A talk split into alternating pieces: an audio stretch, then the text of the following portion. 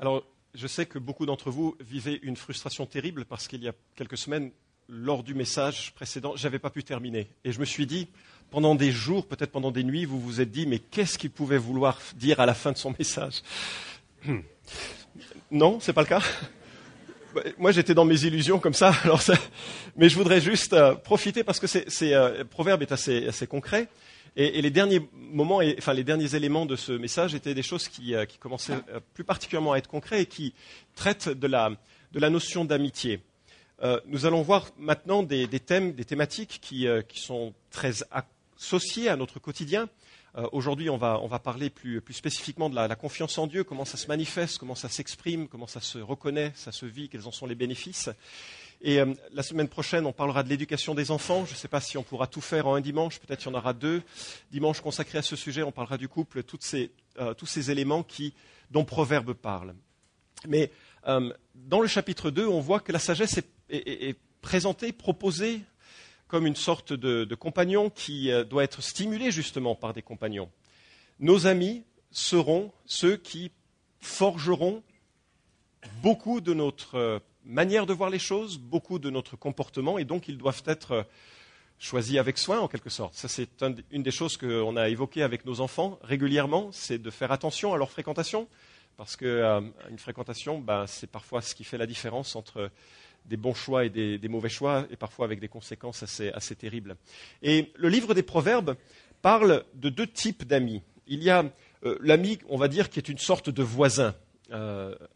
Kidner, un commentateur, en parle ainsi. « Le bon voisin doit être avant tout un homme de paix qui non seulement répugne à chercher querelle, je vous fais grâce des références, ou à l'attiser, mais qui témoigne au contraire d'une bonté désarmante et se montre généreux dans ses jugements. » C'est un homme qui comprend que le silence est souvent préférable à la critique, qu'une chute mérite plutôt le secours que le mépris, et que le dégoût que vous inspire un être peut être dû plus à la méchanceté de votre cœur qu'au sien.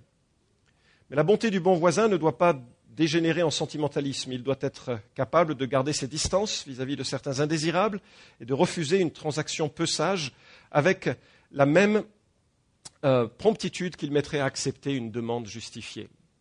Et donc, je trouve assez intéressant quel type de personne nous sommes vis-à-vis de ceux qui nous entourent le plus.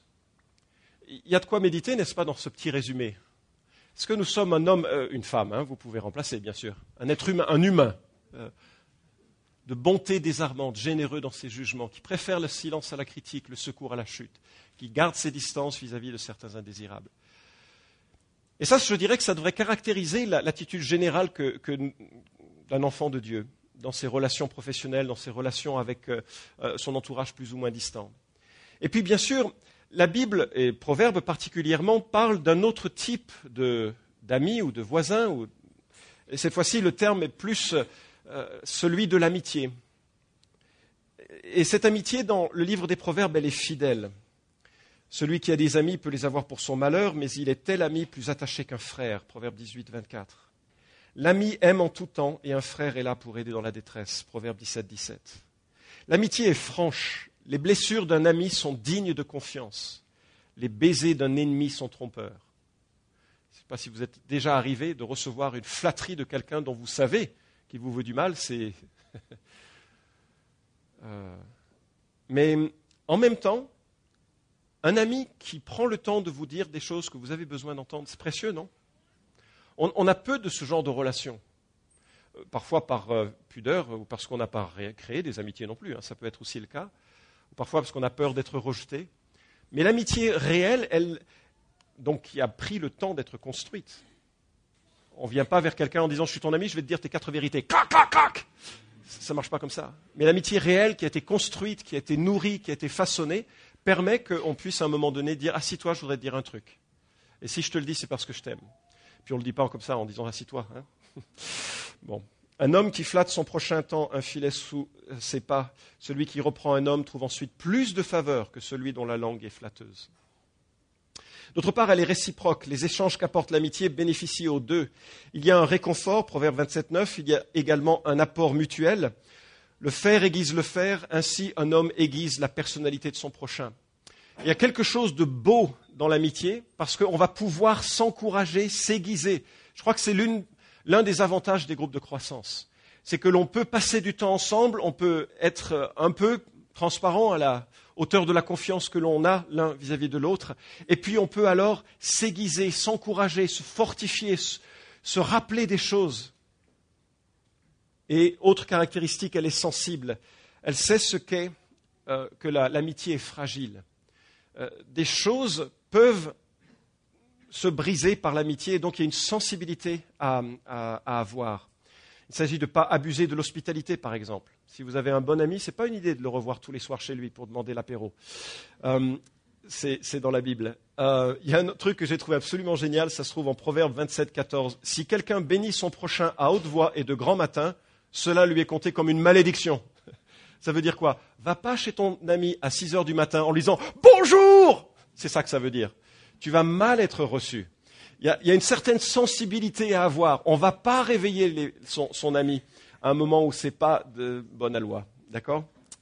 Ou bien savoir s'arrêter dans les plaisanteries qui parfois blessent et font du mal. Elle est fragile et donc l'amitié ne doit pas se nourrir de trahisons, de calomnies qui peuvent vraiment briser une amitié. Alors, je trouve pertinent ceci parce que tous ces éléments de la relation que nous entretenons les uns avec les autres, ce sont des éléments qui vont nourrir une certaine sagesse, qui vont nourrir une certaine compréhension, une certaine manière de vivre. Et le rapport à notre propos ce matin est nul, parce qu'on part maintenant sur un autre thème qui est celui de la confiance. Et je voulais simplement, comme je vous l'ai dit, éviter la frustration de vous dire « Oh là là, il n'a pas terminé le dernier message ». Voilà. Le chapitre que nous regardons ce matin, chapitre 3, est pétri d'éléments qui définissent la confiance. Et je crois que la confiance, et notamment la confiance en Dieu, ou plutôt en Jésus-Christ, ou plutôt, associé à cela, en Jésus-Christ, le seul parfait, le seul intermédiaire, le seul prêtre, roi, prophète, dans tous les sens du terme, le créateur, le rédempteur, le premier et le dernier, la solution avec un S majuscule, dans tout ce que ce mot a d'ultime et de réparateur, la confiance en Dieu est le thème unifiant de l'ensemble de la Bible. Et cela s'inscrit en contraste avec le thème propre à la condition humaine, qui est précisément de rejeter la confiance en Dieu. C'est assez amusant de parcourir les pages de la Bible et de réaliser que le rejet de la confiance en Dieu est une constante. Dieu place l'homme et la femme dans un jardin abondamment pourvu, avec juste un ordre, un seul arbre, dont le fruit de la connaissance du bien et du mal, ce n'est pas le fruit de la connaissance, ce n'est pas le fruit de la sexualité, c'est le fruit de la connaissance du bien et du mal. Ce seul fruit-là a été interdit. Quelle est la réponse de l'homme et de la femme ? En fait, Dieu, en réalité, je ne peux pas te faire confiance. C'est-à-dire, tu me donnes l'abondance là-bas, je comprends, mais tu ne me donnes pas de celui-ci-là. Et c'est celui-ci que je veux. Je ne te fais pas confiance. Regardez ce qui se passe quand l'homme prend conscience de sa nudité. Il fuit, il a honte, il a peur, et il se couvre de feuilles de figue. Bon, après tout, il faut bien se couvrir, hein ? Et Dieu veut le couvrir de vêtements, de sacrifices. Regardez dans le conflit entre Caïn et Abel. Dieu dit à Caïn, « Écoute, aujourd'hui tu es triste, tu es déprimé, tu es en colère. Je comprends pourquoi. Réfléchis à cela. Mais voilà ce que je te dis. Si tu agis bien, tu relèveras la tête. » C'est-à-dire que tes émotions vont se relever. Ne suis pas tes émotions au point de faire le mal. Tes émotions vont s'aligner si tu agis bien. Qu'est-ce que fait Caïn ? Il se lève et tue son frère. Il n'a rien compris. Il ne fait pas confiance à la perspective que Dieu donne sur sa vie. Dieu fait une promesse à Abraham. De ta descendance, tu auras celui qui va être en bénédiction pour toutes les nations. Bon, c'est vrai qu'à 99 ans, il se dit « ça se fait attendre ». Et je me dis « 99 ans, c'est vrai que ça fait vieux pour enfanter ». Enfin, je ne sais pas, mais je me dis. S'il y en a qui en sont à cette situation, apprenez-moi les choses. On peut comprendre que Sarah s'est mise à rire lorsque Dieu vient en disant « l'année prochaine, ta femme aura un fils ». Et puis elle est dans sa tente pliée en deux. Pliée en deux. Abraham se dit « bon, la promesse ne vient pas, alors je vais prendre les choses en main ». Et selon les coutumes de l'époque, c'était légalement possible. Il prend une mère porteuse et il enfante lui-même le fils de la promesse, et ce n'est plus le fils de la promesse, c'est le fils des œuvres humaines. Abraham n'a pas confiance en Dieu, en même temps je ne lui jetterai pas la pierre. À bien des reprises, les rois d'Israël sont amenés à prendre des décisions. Est-ce que je vais avoir confiance en Dieu ou est-ce que je vais faire des alliances avec l'Égypte, avec la Syrie, avec Babylone, avec... Et chaque fois, il y a le même thème qui revient. Où est ta confiance? Donc, d'un côté, l'homme ne veut pas faire confiance à Dieu. C'est presque instinctif, répulsif. Je ne sais pas si vraiment tu es digne de ma confiance, Dieu. Et de l'autre côté, le thème propre à l'action de Dieu tout au long de la Bible, c'est « Faites-moi confiance ». Dieu promet à Ève que sa descendance écraserait le diable. Dieu couvre la nudité d'Adam et Ève par des vêtements de peau. Dieu protège les premiers-nés en Égypte avec le sang du sacrifice sur le linteau des portes. Il y a une histoire fabuleuse, je trouve. Non, elle n'est pas fabuleuse, parce que ce n'est pas une fable, elle est réelle. Une histoire extraordinaire dans le désert. Les Israélites sont mordus par des serpents suite à un jugement de Dieu. Bon, l'action de Dieu était très très proche dans ces temps fondateurs. L'action de Dieu en jugement et en grâce était très très proche dans ces temps fondateurs du peuple de l'Alliance. Et donc, il y a des milliers de gens qui sont en train de mourir de morsures de serpents. Il faut voir une population, si on prend le texte littéral de l'Exode, on a plus d'1 million, 1,5 million peut-être d'individus qui sont dans le désert. Et donc, c'est incroyable ce qui se passe. Des serpents arrivent, ils mordent des dizaines de milliers d'individus, les gens tombent, j'ose pas dire comme des mouches, mais c'est un petit peu comme ça. Et Dieu dit à Moïse, écoute, voilà ce que tu vas faire. Tu vas faire un serpent en métal. Conseil médical de premier ordre. Tu vas prendre un serpent en métal et tu vas le mettre sur un pilier et tu vas l'exposer. Tous ceux qui regarderont au serpent seront guéris. Imaginez, vous êtes en train, parce qu'un serpent, ça fait drôlement mal, paraît-il. Imaginez, vous êtes en train de mourir, vous avez des fièvres, vous tremblez, etc. Il y a quelqu'un qui court, parce qu'il y a un grand peuple, il y a des tentes de partout, il y a du monde. Il dit, écoute, il suffit de regarder au serpent en métal que Moïse a fait, et tu seras guéri. Oui, ça va pas, non? Je veux dire, c'est disproportionné. J'ai un venin dans le sang. Je suis en train de mourir et Moïse, cet homme qui se croit prophète, là, il me demande de regarder un serpent en métal. Qu'est-ce que ça a à voir? Regarder un serpent en métal. Bien, voyez-vous, c'est exactement cela, la foi. C'est croire ce que Dieu dit et pas ce que l'on a l'impression qui est mieux. Et Jésus va se saisir de cette histoire, l'histoire du serpent d'airain, dans le dialogue qu'il a avec Nicodème en annonçant déjà sa mort. Parce qu'il va dire quelque chose du style « Quand le Fils de l'homme sera élevé de la terre, c'est-à-dire qu'il sera porté en croix, ce n'est pas élevé dans le sens qu'il sera exalté, il sera porté en croix, il suffira aux hommes de regarder à lui. » C'est pas simple ça, le salut? Il suffit de regarder à ce que Jésus a fait pour notre pardon. Il meurt sur la croix et Dieu dit « Regarde !» Et les gens partout à qui j'en parle, c'est trop simple ton truc. C'est trop simple, je ne peux pas avoir confiance à un truc qu'un gamin peut comprendre, c'est pas digne de moi. L'évangile est d'une simplicité déconcertante. Regarde à ce que Jésus a fait à la croix pour déposer à ses pieds ton péché. Crois qu'il est mort pour payer. Aie confiance dans l'évangile. Bien. La vie chrétienne est faite de confiance. Et même les chrétiens ont souvent une confiance mal placée. Voyez-vous, on est rapide pour pointer du doigt les grandes erreurs de l'Église catholique. Je le dis avec tout respect pour les catholiques. Je connais des catholiques qui sont vraiment chrétiens, ce n'est pas mon propos. Mais quand on pense « Pourquoi vous serez sauvés ?» les gens disent « Oh, bah, parce que j'ai été baptisé. » Ouf ! C'est la pire réponse, n'est-ce pas? Ce n'est pas le baptême d'un prêtre qui sauve, ni d'un pasteur, ni de quiconque. Ce n'est pas le baptême qui sauve. Il y en a qui disent « Ah, mais j'ai fait un certain nombre de prières, ou j'ai fait des bonnes œuvres, ou bien je n'ai pas fait ça. J'ai pas tué, j'ai pas violé, j'ai pas fait du mal. Donc Dieu va me donner la médaille du salut. » C'est pas une bonne réponse. La Bible dit « C'est pas par les œuvres qu'on est sauvé. » C'est vraiment une très très mauvaise réponse. Parce que ça implique quoi? Ça implique une confiance en soi. Mais les évangéliques ne sont pas dénués de ce genre de problème.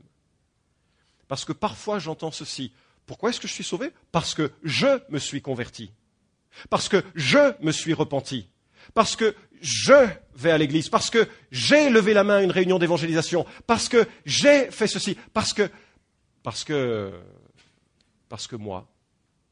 Et tout le message de la Bible, c'est Dieu, Jésus, Jésus. Alors, nous allons lire, enfin, chapitre 3. On ne fera pas tout le chapitre, j'ai l'impression, ce matin. Je ferai la suite la semaine suivante. Il y a de la place devant, par ici, ou sur les côtés. Je vous en prie. Mais j'aimerais qu'on lise chapitre 3, donc, à partir du verset 1. Il y a 3 poèmes, et on va les lire les uns après les autres, d'accord ? 3 poèmes qui commencent à être des exhortations pour un fils. Et c'est centré sur le verset 5. « Confie-toi en l'Éternel de tout ton cœur et ne t'appuie pas sur ton intelligence. Reconnais-le dans toutes tes voies et c'est lui qui aplanira tes sentiers. » Il y a beaucoup de gens qui prennent ce chapitre 3 avec ce verset en disant « Voilà comment ça se passe. Si tu fais confiance à Dieu, tout ira bien. » Vous connaissez le refrain. « Toute chose concourt au bien de ceux qui aiment Dieu. » Si tu fais confiance en Dieu, tout ira bien. Laissez-moi vous raconter une petite histoire juste pour plomber l'ambiance. J'aime bien plomber l'ambiance le dimanche, c'est pour ça qu'on est venus et s'en rassembler, n'est-ce pas ? Il était une fois, c'est une histoire vraie, il était une fois un jeune homme très sympathique puisqu'il voulait devenir pasteur. Je suis pour, bien sûr, ce genre de démarche. Et ce jeune homme qui voulait devenir pasteur était dans une université chrétienne où il a rencontré une jeune femme chrétienne. Formidable. Tous les deux n'avaient des yeux que l'un pour l'autre. Ils se sont mis à prier. « Seigneur, montre-nous la voie. Si c'est vraiment de ta volonté que notre relation s'établisse. » Ils ont beaucoup prié, ils ont cherché le conseil des gens, ils ont fait tout selon le code. Ils se sont mariés, ils ont eu 2 enfants. 7 ans plus tard, cette femme vient auprès de son mari en disant « Il faut que je te dise quelque chose, j'ai jamais su gérer, j'en ai jamais parlé, mais j'ai depuis toujours eu des relations homosexuelles. » qui ont continué après notre mariage. Je m'en vais, je reviens vers la femme que j'aime. 6 ans plus tard, cette femme se suicidera, laissant les 2 enfants dans un pétrin émotionnel et relationnel que vous pouvez imaginer, fait de drogue, la catastrophe. Voilà un jeune couple qui pourtant s'était confié en Dieu et pour qui l'histoire ne s'est pas terminée bien. Et vous savez pourquoi ? Parce que Dieu, dans un décret qui nous échappe et dont nous ne connaîtrons les tenants et les aboutissants que dans le ciel, Dieu parfois utilise les situations de souffrance et de violence de nos cœurs et de cœurs de ceux qui nous entourent pour faire émerger une confiance qui n'est pas une récompense, mais une confiance qui est simplement l'attachement à Dieu parce qu'il est Dieu, pas parce qu'il peut me donner des choses. La confiance en Dieu est un impératif et une exigence et une attente, même si Dieu, dans son chemin et sa manière de faire, ne nous traite pas comme nous aimerions qu'il nous traite. C'est toute la puissance de la réaction de Job qui dit « Quand bien même il me frapperait, je l'aimerais. » Premier poème, chapitre 3, Proverbe. « Mon fils, n'oublie pas mon enseignement et que ton cœur garde mes commandements, car ils augmenteront la durée de tes jours, les années de ta vie et ta paix. Que la loyauté et la vérité ne t'abandonnent pas. Lis-les à ton cou, écris-les sur la table de ton cœur. Tu acquerras ainsi grâce et bon sens aux yeux de Dieu et des humains. Confie-toi en l'Éternel de tout ton cœur et ne t'appuie pas sur ton intelligence. Reconnais-le dans toutes tes voies et c'est lui qui aplanira tes sentiers. Ne sois pas sage à tes propres yeux. Crains l'Éternel, écarte-toi du mal. Ce sera la santé pour ton corps et un rafraîchissement pour tes os. Honore l'Éternel avec tes biens, avec les prémices de tout ton revenu. Alors, tes greniers seront abondamment remplis et tes cuves regorgeront de vin nouveau. » Premier poème, et vous remarquez qu'il commence avec cette exhortation qui est une exhortation paternelle. À partir du chapitre 3 et jusqu'au chapitre 4, et en fait, toute la première partie des Proverbes est vraiment une exhortation qui est là pour encourager les pères et les mères, on le voit que les deux sont impliqués, à transmettre à leurs enfants quelque chose qui soit de l'ordre de l'alliance de Dieu. D'ailleurs, vous pourriez écouter ce message, si vous êtes parents, en disant « Tiens, voilà les éléments sur lesquels je dois faire attention pour parler à mes enfants. » Ou bien, si vous êtes jeune, je vous invite à entendre ce message sous l'angle des choses à apprendre et à surveiller, parce que c'est vraiment ce que Dieu le Père voudrait donner. Et si vous êtes ni l'un ni l'autre, à considérer qu'il s'agit de l'instruction du Père Céleste, pour que Dieu vous nous donnez. Et donc, tout au long du chapitre 3, on voit le comment, le pourquoi et le vers quoi. Je pense que ce matin, nous verrons que le comment, les moyens de la confiance en Dieu. Ce poème suit une composition, une structure typique hébraïque, c'est-à-dire qui prend un thème A, puis un thème B, puis un thème A, puis un thème B, puis un thème A, chaque fois déployé de différentes manières.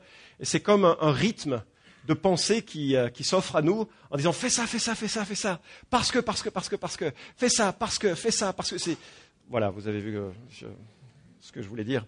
Et il y a dans ces 10 premiers versets, en quelque sorte, une série d'affirmations et d'encouragements. Voilà à quoi ça ressemble, quelqu'un qui a confiance en Dieu. Et ce que je trouve important, c'est combien le Père ici est invité à transmettre à ses enfants la notion de l'alliance avec Dieu. Quand on est parent, on voudrait vraiment donner à nos enfants un environnement aimant, solide, un environnement qui permette à un enfant de s'épanouir. On voudrait vraiment évidemment donner de quoi manger, de quoi se vêtir, un toit, c'est légitime. On voudrait donner une éducation et une vision de l'avenir. Mais parfois, quand je parle avec des parents, j'ai l'impression que ça se limite à ça, l'ambition d'un parent pour ses enfants. Mais il y a une chose fondamentale, parce qu'elle est éternelle, c'est que les parents doivent donner une notion de l'enseignement de Dieu, de la grâce de Dieu, de l'alliance de Dieu avec les hommes. Même si nous n'avons qu'une obligation de moyens et pas une obligation de résultat. Nous ne pouvons que parler, que vivre devant, que encourager. C'est à l'enfant de saisir cela ou pas. Et les meilleurs parents peuvent avoir fait le meilleur des travaux sans avoir le fruit immédiat, visible de leur enseignement. Mais ce dont il est question ici, c'est l'enseignement, c'est la Torah, c'est-à-dire la loi, les commandements de Dieu. Mais remarquez que ce n'est pas lié à quelque chose d'extérieur, c'est lié au cœur. C'est-à-dire que, et c'est pour ça que je parle d'alliance, il ne s'agit pas de faire que des enfants deviennent des singes de Dieu. C'est-à-dire qu'ils marchent au pas. Ils arrivent à l'église, grand sourire. Un sourire évangélique, c'est important. Qu'ils sachent réciter plein de versets, même si connaître l'écriture, ça peut être super si c'est vécu correctement. Mais il ne s'agit pas de singer les choses extérieurement, de savoir dire bonjour à la dame et de ne pas courir dans l'église. Il s'agit d'avoir un cœur qui est marqué par la parole de Dieu. Et l'auteur, Salomon, ici, nous demande de les garder, ces commandements. C'est pourquoi il faut être présent à l'église, parce qu'on renouvelle notre alliance, notre engagement. C'est pourquoi il faut lire la Bible chaque jour. Enfin, il faut. C'est pas que c'est une loi tous les jours, mais parce qu'on renouvelle notre pensée qui oublie rapidement les choses de Dieu. Pour que ça se transforme, non pas simplement en une connaissance, mais en une marche et une obéissance. Et finalement, Jésus dit la même chose. En Jean 14, 21, il dit « Celui qui a mes commandements et qui les garde, c'est celui qui m'aime. » Il n'y a pas d'amour authentique pour Dieu sans obéissance. C'est dur, hein ? Mais il n'y a pas d'amour pour Christ sans obéissance. De la même manière qu'il n'y a pas de vie chrétienne authentique sans repentance, parce que notre obéissance ne sera jamais à la hauteur de ce que Dieu attend. Et il y a toujours une marche où, Seigneur, toute ma vie est à toi. Je veux marcher dans tes voies. Instruis-moi dans mon cœur. Et oups, je réalise, je me suis encore planté. Je viens à toi dans la repentance. Je viens pour que tu construises mon cœur de nouveau. Tu le raccommodes, que tu le fortifies, que tu m'encourages. Le réveil spirituel, c'est lorsque des hommes et des femmes minimisent le temps entre leur péché et leur repentance. Roy Hession, qui a écrit plusieurs livres sur le réveil, dit que le réveil, ce n'est pas le ciel qui s'ouvre, c'est le plancher qui s'effondre. Parce que ça nous met à genoux devant un Dieu qui est saint, majestueux et qui dévoile tout de nous dans notre péché. On dit de lui qu'à la fin de ses jours, alors que c'était un homme dont tous pouvaient dire que c'était quand même un chouette frère hein, qui avait vraiment cheminé avec le Seigneur. Lors d'une réunion, il y avait un temps de réponse à la prédication par un temps de repentance. Et il était l'un des premiers à difficilement sortir de sa chaise roulante pour essayer de venir devant et dire « je veux être le premier à me repentir ». C'est tellement un privilège et une grâce. Les commandements doivent avoir un impact en nous au point de nous conduire dans cette démarche-là. Et notez les conséquences, ils augmenteront la durée de tes jours. Il est très fréquent dans l'Ancien Testament d'associer le respect de la loi et la longévité. C'est marrant, ça ne m'attire pas trop. Mais je pense que c'est dans la logique de l'Ancien Testament. Pour moi, le ciel, c'est parfait. Si ça peut venir demain, ça me va aussi. Hein. Enfin, vous voyez ce que je veux dire. Ce n'est pas une menace, le ciel, à la vie avec Jésus. Mais il y a plus. Il est question ici les années de ta vie et de ta paix. Si vous avez expérimenté l'aliénation du péché, le poids de la correction du Seigneur, correction paternelle, vous savez le privilège que c'est de marcher dans les chemins de Dieu. Il y a une paix, on est à l'aise. Donc, il s'agit, si on a confiance en Dieu, de croire ce que Dieu dit au point de marcher selon Dieu. C'est ça la confiance. Je crois ce que Dieu dit au point que même si je ressens l'inverse, je fais ce que Dieu dit. C'est pas facile, hein ? Mais c'est ça la confiance en Dieu. Deuxième discipline de la confiance en Dieu, au verset 3, que la loyauté et la vérité ne t'abandonnent pas. Loyauté, ou plutôt la bienveillance, et puis la vérité comme une sorte de comportement.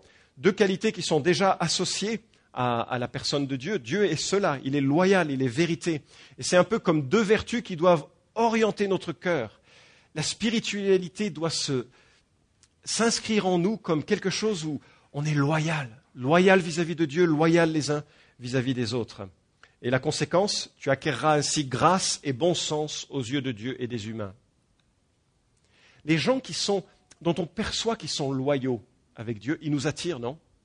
J'aime bien passer du temps avec des gens comme ça, parce que ça m'édifie, ça m'encourage. Et donc il y a comme une sorte de renommée qui est le fruit d'une personne qui est sage et qui a confiance en Dieu. Parce que la vie, c'est quand même un peu comme une tempête. Pas toujours, comme les tempêtes, ça ne dure pas toujours. Mais la vie, c'est parfois comme une tempête. Et parfois, on a juste besoin de quelqu'un qui soit en dehors de la tempête, qui puisse entendre ce qui se passe, et qui ait suffisamment de loyauté vis-à-vis de Dieu et vis-à-vis de nous pour pouvoir entendre, écouter et donner quelques pistes de chemin. Proverbe 22 nous dit « La renommée est préférable à de grandes richesses. La grâce vaut mieux que l'argent et que l'or. » Proverbe 27-21, le creuset est pour l'argent, le four pour l'or, mais un homme est jugé d'après sa renommée. Et donc avoir confiance en Dieu, ce n'est pas simplement avoir confiance dans ce que la Bible dit, c'est aussi être loyal vis-à-vis de Dieu et les uns vis-à-vis des autres, mais c'est également avoir confiance dans la personne même de Dieu. J'ai suffisamment développé la notion de confiance dans l'introduction pour ne pas revenir dessus, mais on tombe sur cette autre exhortation ici, confie-toi en l'Éternel. Confie-toi en l'Éternel. Vous avez remarqué que c'est en contraste avec « ne sois pas sage à tes propres yeux ». Et je me dis, chaque fois que j'ai cru être plus sage que Dieu, excusez l'insolence et l'arrogance, mais je dois l'admettre, c'est comme ça que je l'ai vécu. Chaque fois que j'ai cru être plus sage que Dieu, je me suis planté. Enfin, c'est évident, même en le disant comme ça, on se dit « t'es pas, tu devrais avoir suffisamment de sagesse pour le savoir avant même de le... » Mais bon, dans la réalité, ça se passe de façon beaucoup plus sournoise. J'aimerais pouvoir avoir la lucidité sur mes paroles et sur mes pensées ou sur mes actes en amont, mais ce n'est pas toujours le cas. Parfois, je dois me rattraper dans la repentance. Et je me dis, confie-toi en l'Éternel de tout ton cœur, de l'intérieur, t'appuie pas sur ton intelligence, reconnais-le dans toutes tes voies. Comment ça s'applique, avoir confiance en Dieu ? Quand on est dans l'adversité, je pense à ce jeune homme dont j'ai évoqué la triste histoire. Qu'est-ce qu'on peut lui donner comme conseil quand il vient et qu'il dit « Voilà, j'ai fait confiance en Dieu, je me suis marié selon Dieu et c'est la pire des catastrophes qui me tombe dessus. Nos enfants sont en train de pourrir leur vie, j'ai plus de vie de couple, ma femme s'est suicidée. » Enfin, vous imaginez le poids que ça peut représenter. Qu'est-ce que vous lui diriez ? Qu'est-ce qu'on peut lui dire ? D'abord, il ne faudrait pas lui dire grand-chose, La première chose à faire quand quelqu'un souffre, c'est de ne rien lui dire. C'est juste le prendre dans les bras et pleurer avec lui. La Bible nous dit, pleurer avec ceux qui pleurent, pas parler avec ceux qui pleurent. D'accord ? C'est un conseil utile. Les amis de Job, ils n'avaient pas compris ça. Mais peut-être, après, quand la tension émotionnelle s'est apaisée, peut-être il y a un temps où vraiment la question peut être posée plus paisiblement et réfléchie. Mais se confier en l'Éternel, c'est aussi se confier dans le fait que Dieu peut faire émerger la personne de Christ au travers de la souffrance pour nous rendre capables de comprendre ceux qui ont la souffrance de ce genre. C'est de se souvenir, justement, contrairement à sa propre intelligence, que Dieu est maître et souverain et que cela même n'a pas échappé à son contrôle. C'est incompréhensible, mais ce n'est pas un accident. Et qu'on n'est responsable que de soi, on n'est pas responsable des autres. Ézéchiel 18 interdit un père de se sentir coupable pour les fautes de ses enfants. Il interdit d'ailleurs un fils de se sentir coupable pour les fautes de son père. Un jeune homme qui est comme ça, il n'est pas la honte de Dieu, il est au contraire le trésor de Dieu s'il se confie en l'Éternel. Et alors qu'il chemine au travers de cette souffrance terrible et qu'il ne se confie pas dans sa propre intelligence, mais qu'il maintient son adhésion à Jésus, mais qu'il maintient sa confiance en Dieu, et qu'il accepte de croire qu'il y aura un jour des horizons plus libres, il grandit en Christ et il manifeste un fruit supérieur à la foi réunie de toute une Église. Quelque part, se confier en Dieu et pas se confier dans ses propres choix, c'est réfléchir en termes de principes bibliques plutôt qu'en termes de choix immédiats. Il y a une étudiante infirmière qui me disait on lui avait demandé de poser des perfs qui étaient composés d'un mélange dont elle savait pertinemment que c'était un mélange mortel. Et en discutant avec ça de la question éthique que cela posait et qu'elle avait évidemment elle l'avait rejetée, c'était intéressant de voir que c'était argumenté en sorte que ça puisse passer. Il dit non, mais c'est pas mortel, ça dépend de la dose. En fait, on le met à une dose tout à fait qui est une dose de réconfort et ça c'est pas de l'euthanasie, c'est une dose importante. Enfin, on doit donner du vin aux mourants, dit Proverbe. Il faut aider ceux qui meurent à ne pas ressentir la douleur. C'est un principe tout à fait biblique, bien entendu. Mais ce qui se passe, c'est qu'ensuite, on vient voir la famille et on dit à la famille, elle souffre, eh bien, augmentez. Mais on ne dit pas où sont les seuils. Donc c'est la famille qui augmente et qui tue. C'était assez hallucinant, n'est-ce pas? Et quand on est confronté à des décisions comme ça, qui sont des décisions de pression professionnelle gigantesque, et je sais que certains ont dû faire face à des problèmes éthiques majeurs dans le cadre de leur profession, il est vraiment important de ne pas se confier dans sa propre intelligence, mais de rechercher les principes bibliques qui sont sous-jacents. Regardez le contraste entre avoir confiance en Dieu et de ne pas être sage à ses propres yeux. C'est très intéressant le regard que l'on porte sur soi. Généralement, les gens se déprécient, publiquement en tout cas, ce qui est une forme parfois d'arrogance et d'orgueil. Parfois, les gens se mettent en avant. Bref, il y a des tas de regards que l'on porte sur soi. Mais Dieu est très attentif aux regards que l'on porte sur soi. Il dira à Saül, qui était le premier roi d'Israël, « Quand tu étais petit à tes propres yeux, n'es-tu pas devenu roi en Israël ?» Et finalement, ce n'était pas le fait qu'il soit roi ou pas, c'était le fait de la manière dont il se regardait. Je trouve ça drôlement intéressant.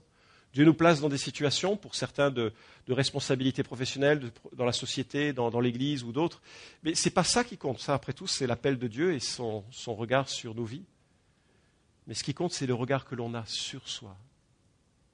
Confie-toi en l'Éternel. Le Proverbe nous dit, si tu vois un homme qui est sage à ses propres yeux, il y a plus d'espérance pour un insensé que pour lui. Proverbe 26, 12. Celui qui a confiance dans son propre cœur est un insensé, mais celui qui marche dans la sagesse sera délivré. On a besoin vraiment de décaler le regard que nous portons sur nous-mêmes et de regarder ce que Dieu dit. Est-ce que Dieu est digne de notre confiance? Dans une église, la réponse typique que l'on peut entendre, c'est « oui, Dieu est digne de notre confiance ». Mais en me posant la question, je me dis « mais pourquoi est-ce que je fais confiance en Dieu ?» J'en trouve trois principalement. La première, c'est qu'il a déjà tout donné. Romains 8, 32 nous dit « Lui qui n'a pas épargné son propre Fils, mais qui l'a livré pour nous tous, comment ne nous donnera-t-il pas aussi tout avec lui et par grâce ?» Si Dieu a donné Jésus pour qu'on soit pardonné, son propre Fils, s'il a accepté les souffrances les plus terribles sur lui et pour lui-même aussi, ça veut dire qu'il donnera davantage. Et même les choses amères de l'existence doivent quelque part faire partie d'un plan qui est un plan bienveillant. Deuxième remarque, parce qu'il règne. À ce sujet, mon verset favori de la Bible, c'est Psaume 115.3. Notre Dieu est au ciel, il fait tout ce qu'il veut. Vous regardez l'actualité, vous pestez contre ce qui... Souvenez-vous, Psaume 115.3, notre Dieu est au ciel, il fait tout ce qu'il veut. Sans pour autant que les agents moraux qui ont la liberté, enfin les libres agents que nous sommes, qui ont une certaine liberté, soient pas rendus redevables de leurs actions. Mais Dieu règne. Il conduit de façon mystérieuse les choix des hommes et sa volonté vers, et c'est ma troisième remarque, le temps où il viendra écraser le mal et son auteur. Romains 16, 20 nous dit « Le Dieu de paix écrasera bientôt Satan sous vos pieds. » Dernière exhortation, et on s'arrête là. « Mon fils, sois généreux. » Regardez le verset 9. « Honore l'Éternel avec tes biens et avec les prémices de tout ton revenu. Alors tes greniers seront abondamment remplis et tes cuves regorgeront de vin nouveau. » C'est un verset qui a été, qu'on a violenté dans certains milieux, les milieux qu'on appelle l'évangile de prospérité, qui dit la chose suivante. Si vous avez confiance en Dieu, vous allez lui donner une partie de vos revenus. D'accord ? Et au point de vous mettre en péril, parce que si vous le faites, Dieu va vous bénir abondamment. Vous voyez ce qu'il a dit, votre compte en banque sera plein. D'accord ? Et il y a une partie vraie dans cela, dans le sens où donner à Dieu, c'est un témoignage de confiance. Avec Laurie, mon épouse, on a décidé, chaque année, on tombe d'accord sur un montant que l'on va donner à l'église. C'est par virement, c'est plus facile, mais on veut que ce soit la première dépense qui vient après que l'on reçoive notre salaire. Après, il y a différentes offrandes auxquelles on essaye de participer pour des missionnaires ou autres, mais première chose, c'est comme ça que nous on fait, c'est pas un modèle, c'est juste comme ça que nous faisons. Et on essaye d'augmenter, certaines années on peut pas, mais on essaye chaque année d'augmenter un petit peu pour qu'on témoigne en quelque sorte à Dieu, Seigneur, on te fait confiance, tu feras bien ce que tu veux avec cela. Et je crois qu'il y a une partie qui est vraie, mais le danger c'est de croire qu'il y a une promesse inaltérable associée à cela. Souvenez-vous que les proverbes ne sont pas des promesses, ce sont des observations fréquentes. Et on peut dire que c'est juste dans le sens suivant. Quelqu'un qui est généreux est généralement quelqu'un qui est ordonné dans son éthique financière. Et l'éthique financière est la chose qui amène le plus la prospérité. C'est triste parce que dans notre pays, on est des tricheurs et ça viendra de plus en plus, je crains. Je crois que dans le monde entier, la corruption brise beaucoup la prospérité qui pourrait... que ces pays pourraient vivre. Et quelqu'un qui est droit et qui marche droitement, il va générer un environnement professionnel, je parle au niveau finance, il va générer un environnement professionnel qui est fait de confiance, et je crois qu'il sera plus prospère qu'un autre. Mais, ce n'est pas toujours le cas, c'est fréquemment le cas. Ce n'est pas une promesse, c'est une observation. Psaume 73, si jamais vous voulez le relire, c'est délicieux. On voit un homme qui est vraiment en colère parce qu'il est en colère que ce sont les méchants qui sont riches et pas lui. Et en plus, ce sont des gens qui sont riches et qui vont à l'église. Enfin, avec Paul, c'est dans le temple, quoi. Et ça, vraiment, ça l'embarrasse. Et j'aime beaucoup ce psaume parce qu'il est tellement pétri de réalité dans ce qui est de notre cœur. Bon, on va s'arrêter là. Mon fils, dit l'Écriture, et je ne peux pas m'empêcher de penser à Dieu qui nous dit à chacun d'entre nous, mon fils, ma fille. Avoir confiance en moi, ça prend ces chemins-là. Avoir confiance dans ce que je dis, avoir confiance dans ma souveraineté, être généreux avec les autres, être loyal. Tous ces éléments-là qui doivent s'intégrer, s'incarner dans notre vie.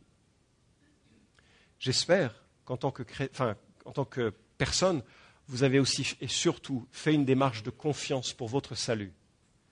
La Bible dit qu'on ne naît pas chrétien, on le devient. La conversion est une nécessité, pas une église. Pas à un pasteur, pas à une religion, à la personne de Jésus-Christ. Et si ce message vous touche ce matin, j'espère que dans votre cœur, vous aurez le désir de vous confier en Dieu pour le connaître lui personnellement. Je vous invite à la prière, je vous invite à vous lever.